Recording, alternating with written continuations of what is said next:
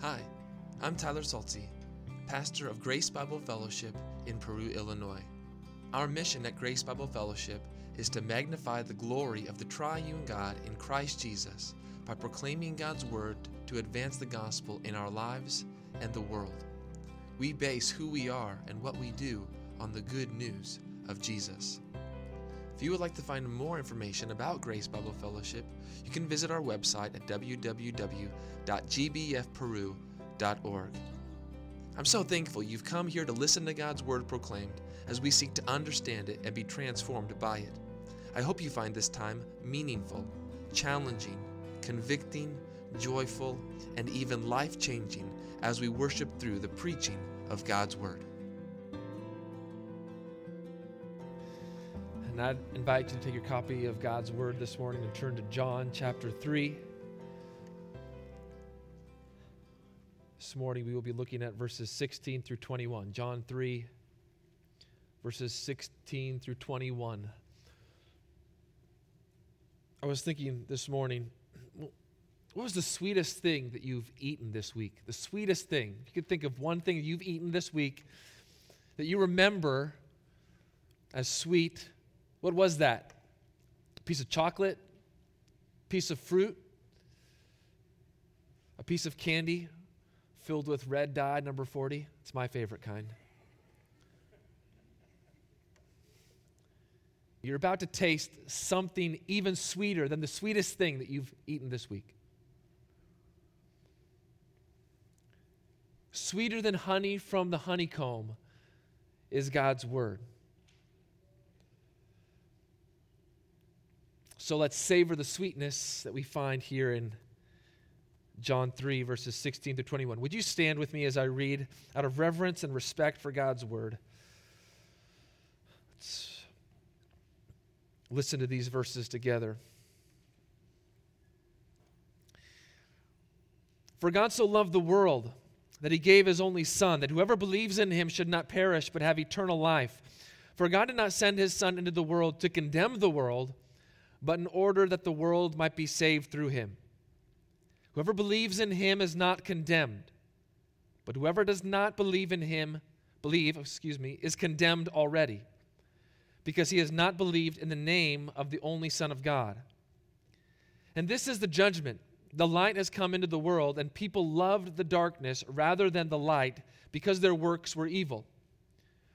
For everyone who does wicked things hates the light and does not come to the light, lest his work should be exposed. But whoever does what is true comes to the light, so that it may be clearly seen that his works have been carried out in God.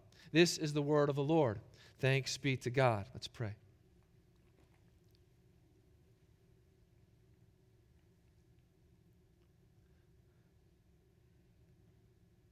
We thank you, O Lord, for your precious word. May it be more precious to us than gold. May it be sweeter to us than the drippings of the honeycomb. And may we have ears to hear and so keep your word. We pray this in Jesus' name. Amen. You may be seated.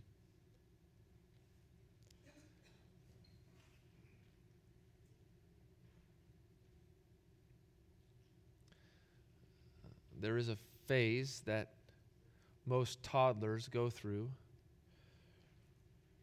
You probably know this phase if you've ever had toddlers.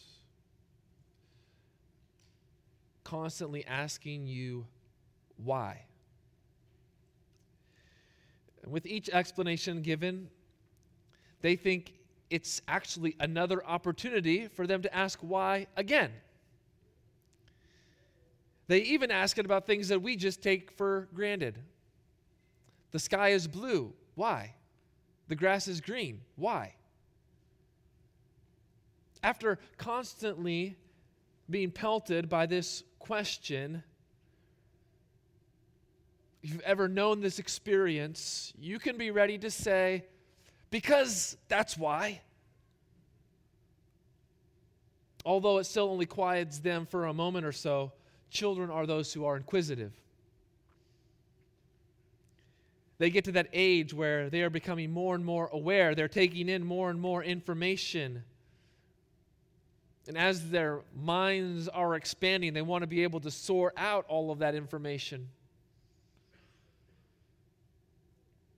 They know that things happen for a reason. And they want to know the reason. This inquisitiveness is built into our human nature.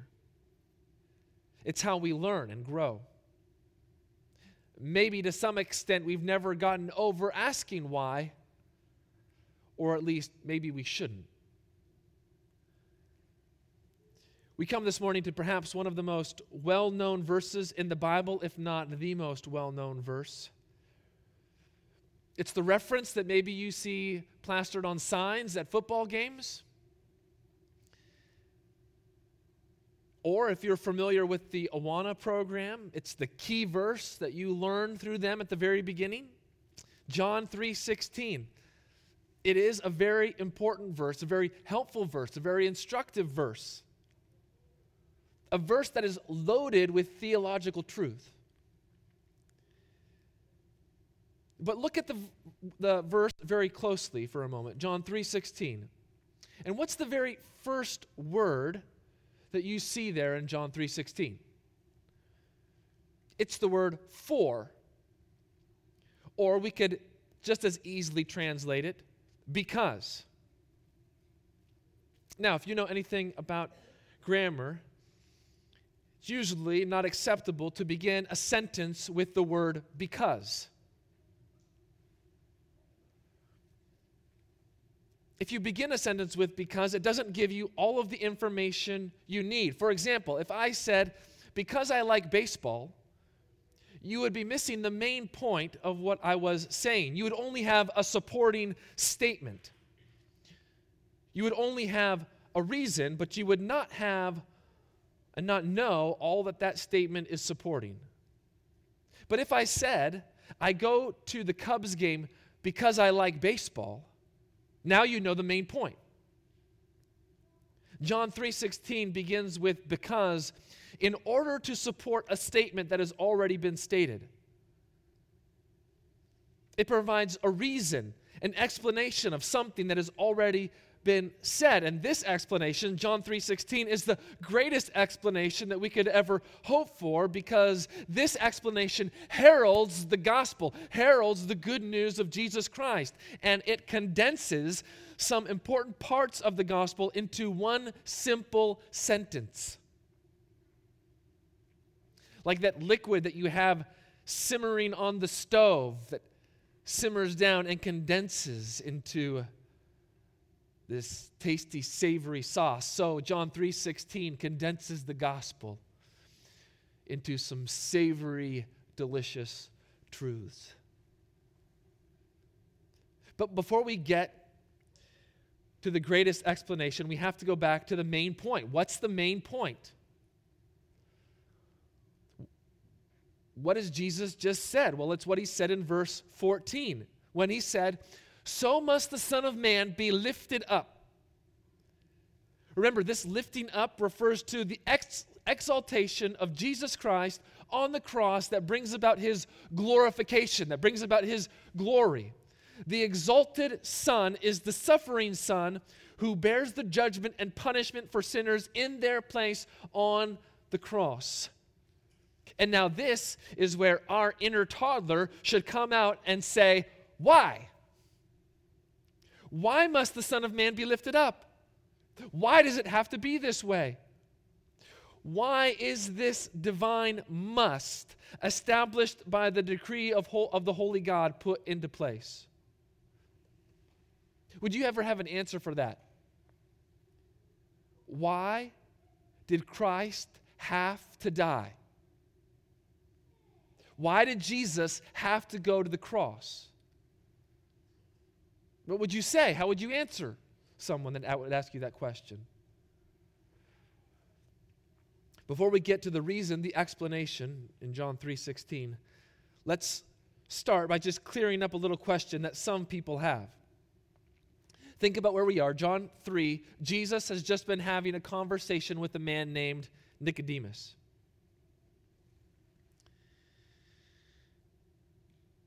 And there's a question that arises among some because Jesus has just been directly quoted by the Apostle John in verse 15. And the question becomes now in John 3:16 is this are these Jesus words continued or are these John's words as a commentary? We have a problem because in the original language, in the Greek, there's no quotation marks. In our language, we have quotation marks that tell us this is a direct quote. This is something that is being said specifically directly. In the original, there are no quotation marks. I think that John 3:16 is most likely a commentary by the apostle John on what Jesus has just said. So to go back, is John 3:16 think about it this way. Is it part of the red letters or is it part of the black letters, right? You know those red letter Bibles, right? Where all Jesus' words are in red letters? Is John 3:16 red letters or is it black letters? I think John 3:16 is most likely black letters. For one thing, you see here he gave his only son, that designation only son is often used by John, never used by Jesus in a direct quotation. Also, talking about God here, this word that's used for God is never used by Jesus in his direct quotes that we have. But let me help you here for a moment. Go back to that question. Is John 3:16 red letters or black letters? Is it Jesus' direct quote or is it a commentary by John? And let me say this at the end of the day, it doesn't matter. Why would I say that? Because John 3:16 is scripture. It's God's word. It's God's word that's been God breathed. So whether Jesus said this from his own lips, whether John wrote it down for us to have, what is it? It is God's word. Either way, it doesn't matter. So we take in John 3:16 for what it is. It's God's word for us. It's God's encouragement to us. It's God's word to transform our lives and shape our hearts and minds and souls.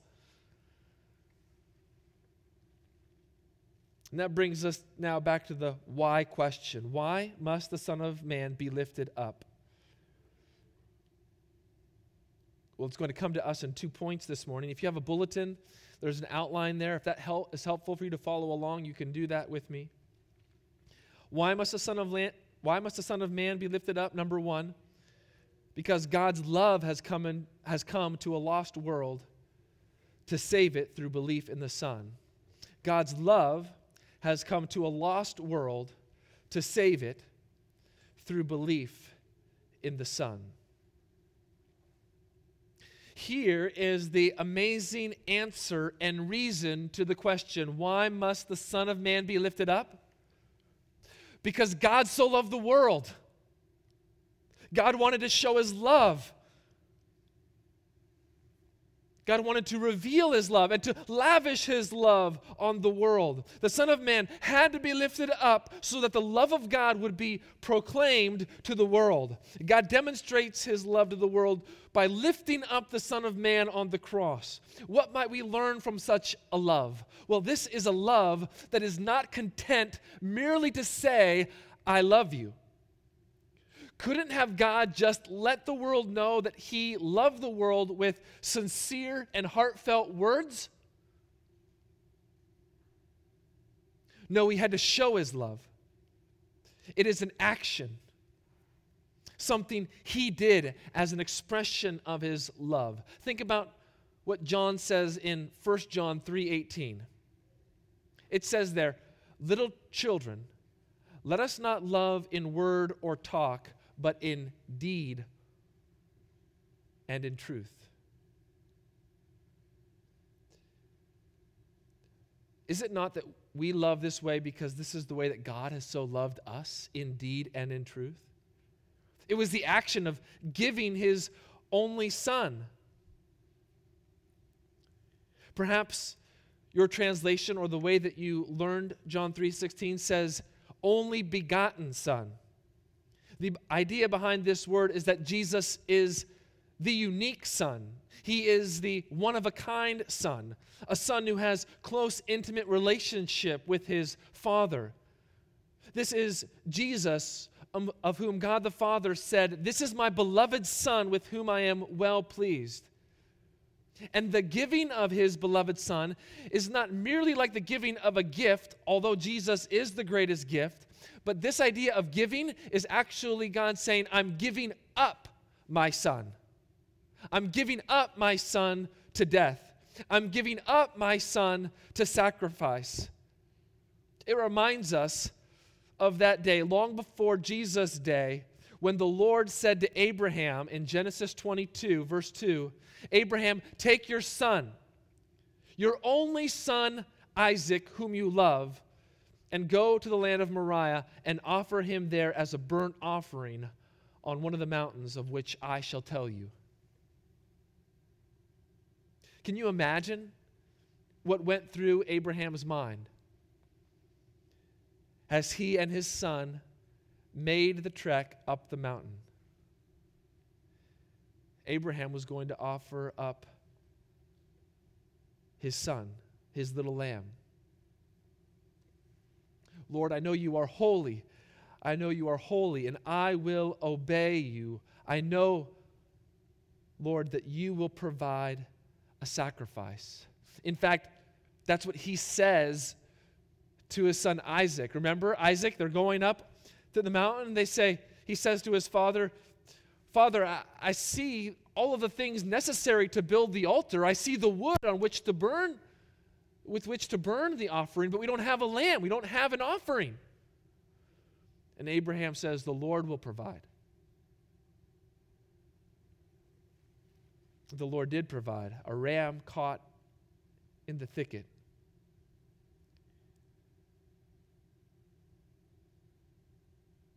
That's how the Lord provided a sac- uh, sacrifice on that day. But for God the Father, that meant providing salvation through the sacrifice of his own beloved Son. Who would do this? Who would, who would take this kind of action to show love? What kind of love is this? This is nothing but the covenantal, steadfast love of the Lord. It's the binding, promissory, never giving up, never ending, always and forever love. Is that the love that you see when you look upon the Son of Man lifted up on the cross? Is that the love of God that you know through having Jesus Christ forgiven you of all of your sins? This is what is at stake. God's love provided his own son to secure your eternal destiny in the realm of life.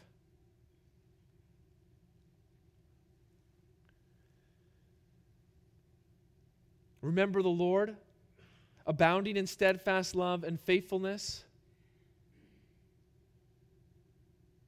He now seals the new covenant with the love that is His through giving up His Son on the cross. But there's also another aspect of this love. What kind of love are we talking about? This is a gracious love. For God so loved the world. We think of the world, we think of it as big, as immense. So God's love must be big if He loved the whole world. But John does not use the term world for us to marvel at its size, at its bigness, as it were, but to marvel at its badness. This is the world that God loved, a world that had rebelled against Him, a world that had rejected Him. It's the rebellious world of his image bearers that have gone against him and against his ways that he loved. Think about whom God loves. God loves people like us.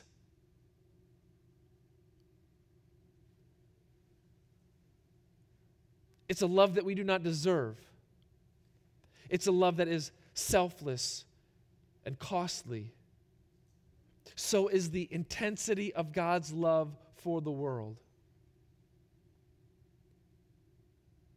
And I marvel at how this verse begins because it does not say the Son of Man must be lifted up because we were deserving of his love. It does not say that the Son of Man must be lifted up because we love God first. It does not say the Son of Man must be lifted up because we were deserving of his love. No, this verse starts where the gospel always starts with God. God loved first. God gave his love through the sacrifice of his only Son to undeserving and ungodly sinners such as us. God initiated and sought to redeem a people so that they could have eternal life. Are you here this morning and you're wondering if God could ever love someone like you? God, you don't know the things that I've done.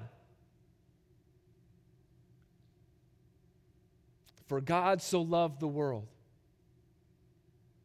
God, you don't know the things that I've said, the things that have come out of my mouth, the hatred and vitriol that I've said with my mouth. For God so loved the world. God, you don't know the things that I've thought in my mind, the grossness and detestable things in my heart. For God so loved the world. God loved the world that he gave his only Son, that whoever believes in him should not perish but have eternal life. Notice how this verse expands, expands upon the verses that are just before it. Remember verse 13 and 14 there, or excuse me, verse 14 and 15? As Moses lifted up the serpent in the wilderness, so must the Son of Man be lifted up. Remember, the serpent that was lifted up the, in the wilderness was for the Israelites to look at. They were to look at that serpent and they would live, they would be healed.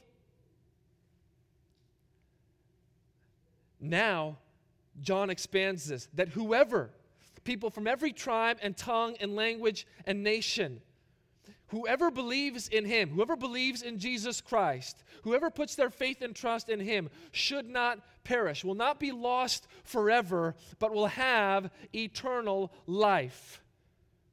This is eternal life that doesn't emphasize the quantity of life per se, that is, it lasts forever, but the quality of life. What kind of life is this? The quality of life is such that this is eternal life that we know now and on into the future, forever and ever. It's eternal life that we know now as those who have trusted in Jesus Christ, and that we will know forever and ever and ever.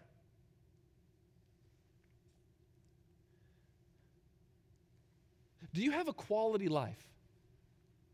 Is your life quality? How do you judge the quality of your life? By how much money you have?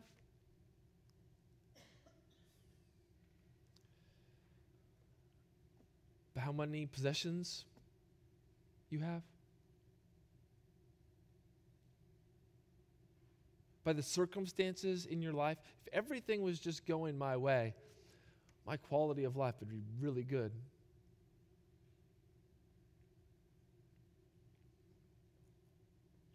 Or is your quality of life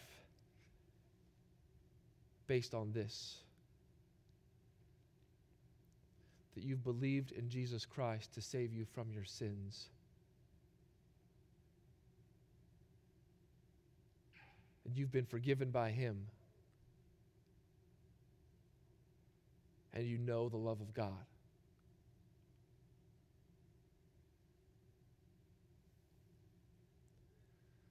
different kind of quality of life than this world knows.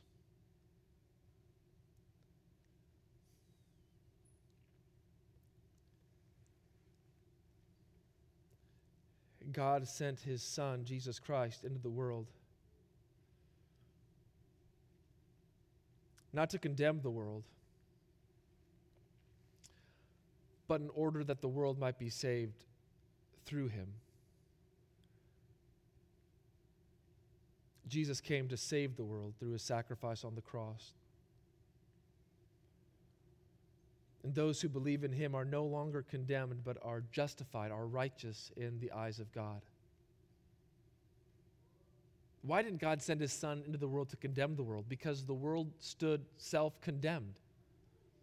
The world Jesus came into was not a neutral world where he came to save some and condemn others. It was a completely lost world where people were spiritually dead and condemned already because of their unbelief. The lost world was in need of a Savior before the Son came on his saving mission.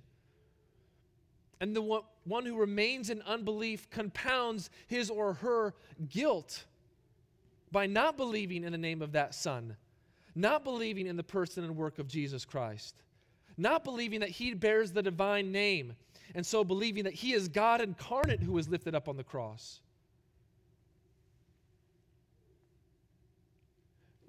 What is John encouraging us to here? Do not persist in unbelief, but believe in the name of the only Son of God, and then revel in God's love lavished upon you. Number two, why must the Son of Man be lifted up? Why must the Son of Man be lifted up? Because God's light has come to a dark world to warn it against rejecting the Son. God's light has come to a dark world to warn it against rejecting the Son.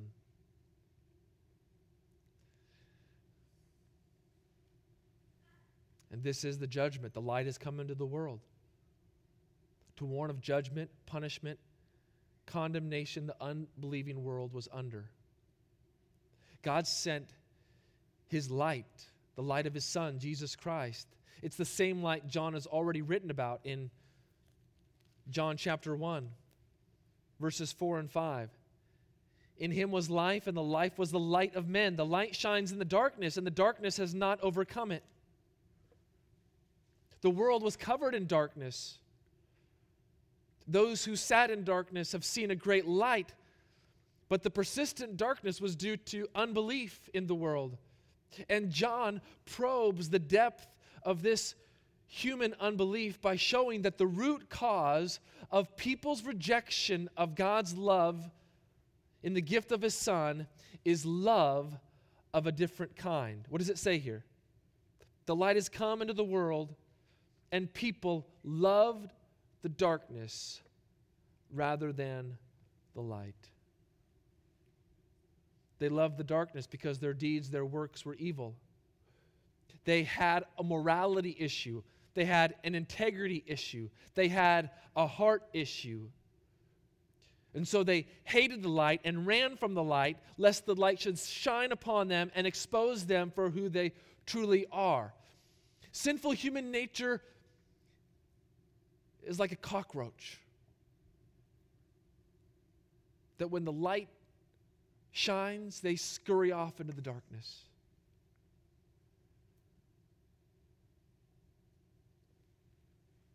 They do not want to be exposed. But there's more here. Not only was it fear of exposure, it also meant the fear of shame and conviction. That's what happens when the light shines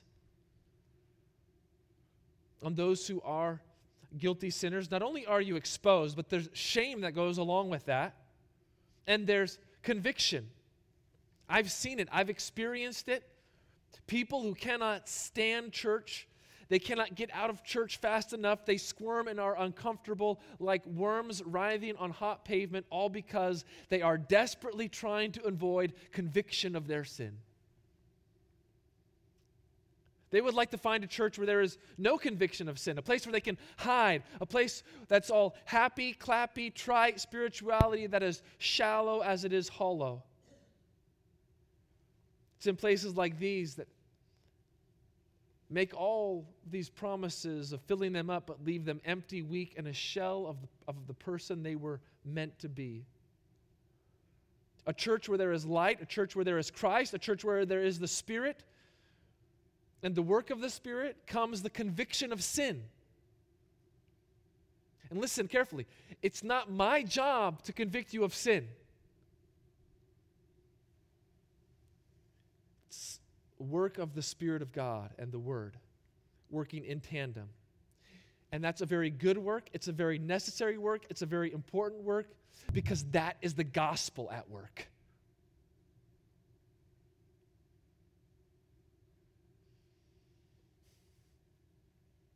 With the coming of the light into the world, a dividing line has been drawn, a dividing line between those who reject the Son and so remain in darkness, and those who believe and accept and receive the Son and so do what is true. There are those whose lives will end up lining up with the truth, or those whose lives will line up according to the darkness. So, this is the last verse. But whoever does what is true, comes to the light.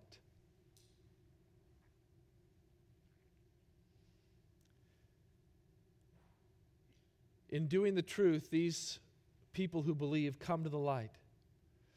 And let's make sure we get this right for a moment. It's not their morality, their doing good, their practicing of the truth that saves them. What John is saying is that their profession of faith will be consistent in actual practice. Because they've believed, because they've received, because they've trusted in Jesus Christ, their lives then will reflect the truth of Jesus Christ in how they live their lives. No hypocrisy here. They won't just talk the talk, they'll walk the walk. In fact, what does it say in 1 John? 1 John chapter 1, verses 6 and 7. Turn there with me if you want. It would be helpful, I think. First John chapter 1, towards the back of the Bible. First John chapter 1, verses 6 and 7.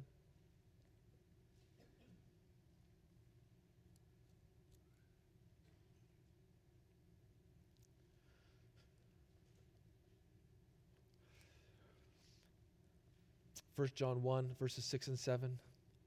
If we say we have fellowship with him, that's with God, while we walk in darkness, we lie and do not practice the truth. But if we walk in the light as he is in the light, we have fellowship with one another, and the blood of Jesus, his son, cleanses us from all sin. If you say that you believe in God and you believe in Jesus Christ and you have put your faith and trust in him, you will walk in the light as he is in the light, and we will then have fellowship with one another. And the blood of Jesus will cleanse us from all sin. I think it's similar to what John is saying here in 321. Whoever does what is true comes to the light. You'll see their life. It will be evident in how they live their lives. Their profession of faith, their belief in Jesus Christ, will show itself in how they live their life, their actual practice. This is the outcome of a life that has believed in the Son of God and has received eternal life. It's a life that is turned to the light in all of its thoughts, actions, motivations, will, and affections. All of these are turned Godward. Then we say, It's not I who live, but Christ who lives in me. Look at what Christ is accomplishing in my life. Look at what he is doing in me. That is what it says here at the end, that, so that it may be clearly seen that his works have been carried out in God. It's seen that all the things now that we do are done in union with God, done through God, and therefore are done by the power of God. That's how these works are being done, not by our own effort, but because God is at work in us. It's His power that helps us to do these works. So that whatever we do, whether we eat or drink or whatever we do, we do everything for the glory of God. And this is where we must not get it backward. We must not get it wrong. We must not get the greatest explanation of the gospel backward. Here is what C.S. Lewis said that people think if they get it wrong. He says that sometimes people are backward if they say, God will love me because I am good. That is not the gospel. That is not why God so loved the world. What is it then? It is that God will make me good because he loves me.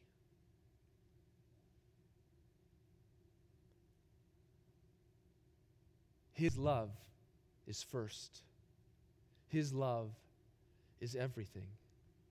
His love is what ultimately saves us. How deep the Father's love for us, how vast beyond all measure, that He would give His only Son to make a wretch, a wretch like me, a wretch like you, a wretch like us, to make a wretch His treasure.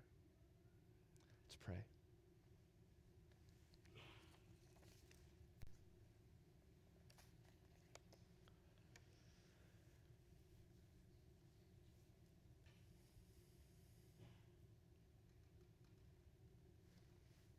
Father, thank you for your word, which has come to us today. Thank you that we've been able to read it, seek to understand it, bring it to light in our hearts and minds, that we might accept it. Father, if there's anyone here today who has not believed in Christ, May today be the day that they give themselves to Him. May today be the day that they no longer hide in the darkness, but may they come to the light.